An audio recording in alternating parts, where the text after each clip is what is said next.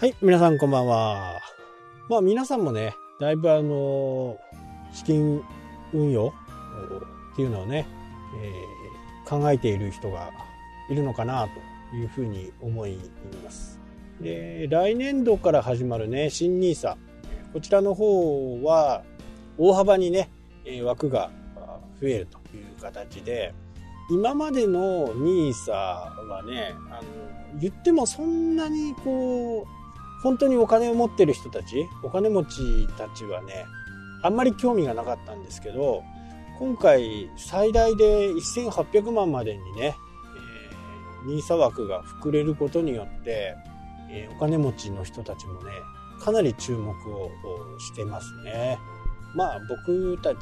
僕みたいなね、庶民はそんなに、えー、お金をね、えー、入れることはできないんで、まあ120万あれば全然間に合うと。そこまでいけてないっていうのがね、現状ですからね。ただ、あ新 NISA になっていけば、無期限に税金がね、安く、安くなるというか、非課税なんで、まあ非常に注目が高くなってますよね。まあ、年間360万までがね、えー、無税枠という形にになって、まあ、5年間ぐらいするとそれがなくなるという形で、まあ、あとは仮に売った場合、まあ、だいぶ利益が増えてきてで200万をその年に売ってしまったら今度翌年にまたその200万の枠っていうのがね復活してくるというねここがね、あのー、お金を持っている人たちはすごく興味があるところですね。で今僕の中でも今分散してね、えー、少しやりすぎてる部分があるんで今一本化にしてこうかなというふうにね思ってますまあ今使ってる NISA の枠がね、えー、あるんでこれが5年で消滅していくんでねこれを来年の時にねどうするかっていうのを、まあ、考えていかなきゃならないというふうには思ってますけどね。やっぱりね、あの、まあ、投資信託がね、一番いいです。で、窓口とかで、銀行の窓口とかね、いろんなところで、そういう投資信託みたいなのね、申し込まれる方もいるかもしれないですけど、もうこれ申し込んだ時点でね、手数料と入れると5%ぐらい引かれてしまうんで、一気に5%損するような形ですよね。なので、ちょっと覚えるまで大変かもしれませんけどね、えー、ネットで買えますからあネットで買うというふうにねした方がいいかなというふうに思います。まあ断然おすすめするのは SP500 ね、えー、これをこれに入れとくだけでねあのリスクヘッジはできてるんでいろんなとこにね500社のところに分散して投資をされるわけですからそれだけでいいのかな。だから今後は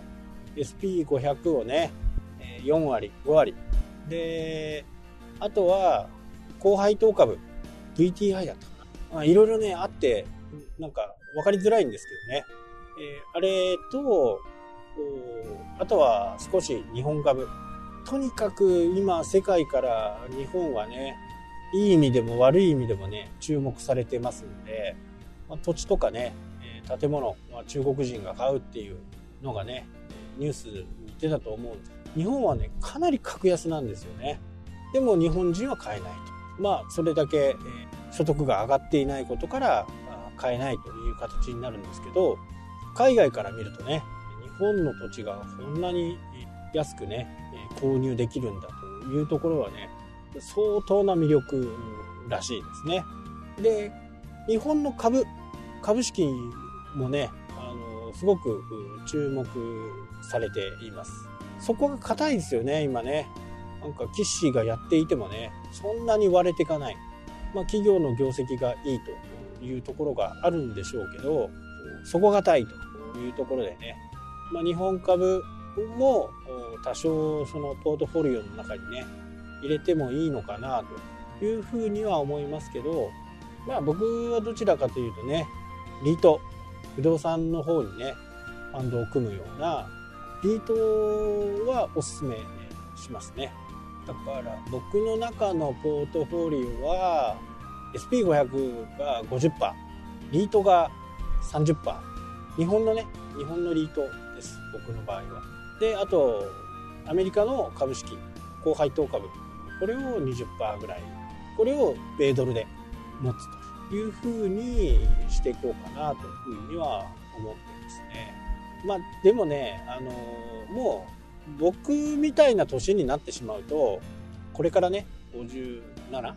これからね30年なんてちょっと考えることができないんでね。コツコツコツコツ。その分はね積み立てといてもいいとは思ってますけどこれはもう本当に若い方がねコツコツやるのが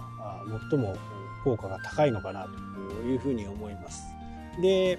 僕のねあの釣り友達にね若い子がいてその子はもうめちゃくちゃお金を節約してねまだね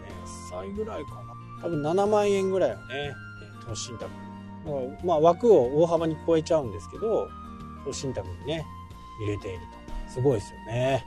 7万円ってまあ90万近い。784万。年間84万ぐらいですからね。これ20年後3020年後で48歳。30後で50もう3年後でね4%、まあ、5%ぐらいで伸びていけば、まあ、倍にはならないでしょうけどね。元金が元金だけにねくば74万。1400万。20年で1400万でしょ？20年で1400万でまあ半分だとして700万2000万ぐらいですか、まあ、48歳で2000万。でこれをあと10年続けていくとすると元金が2100万ぐらいでしょ。の、まあ、3000万ぐらいのね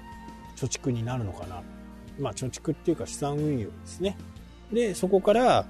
あの高配当株とかねそういったところに割り振っていくことで配当金がもらえていくという形になっていくのかなと。やっぱりその子はね非常にこうやっぱり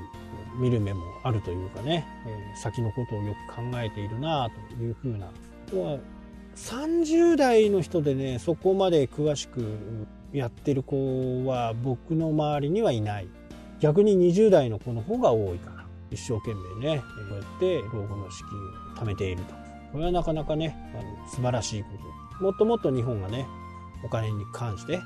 考えていくことによって結果的に日本がいろんなファンドを組むことによってね企業にお金を貸し出すわけですからそこで世の中がいっぱい回っていくという形になるかなと思います。はい、というわけでね、今日はこの辺で終わりになります。それではまた。したっけ？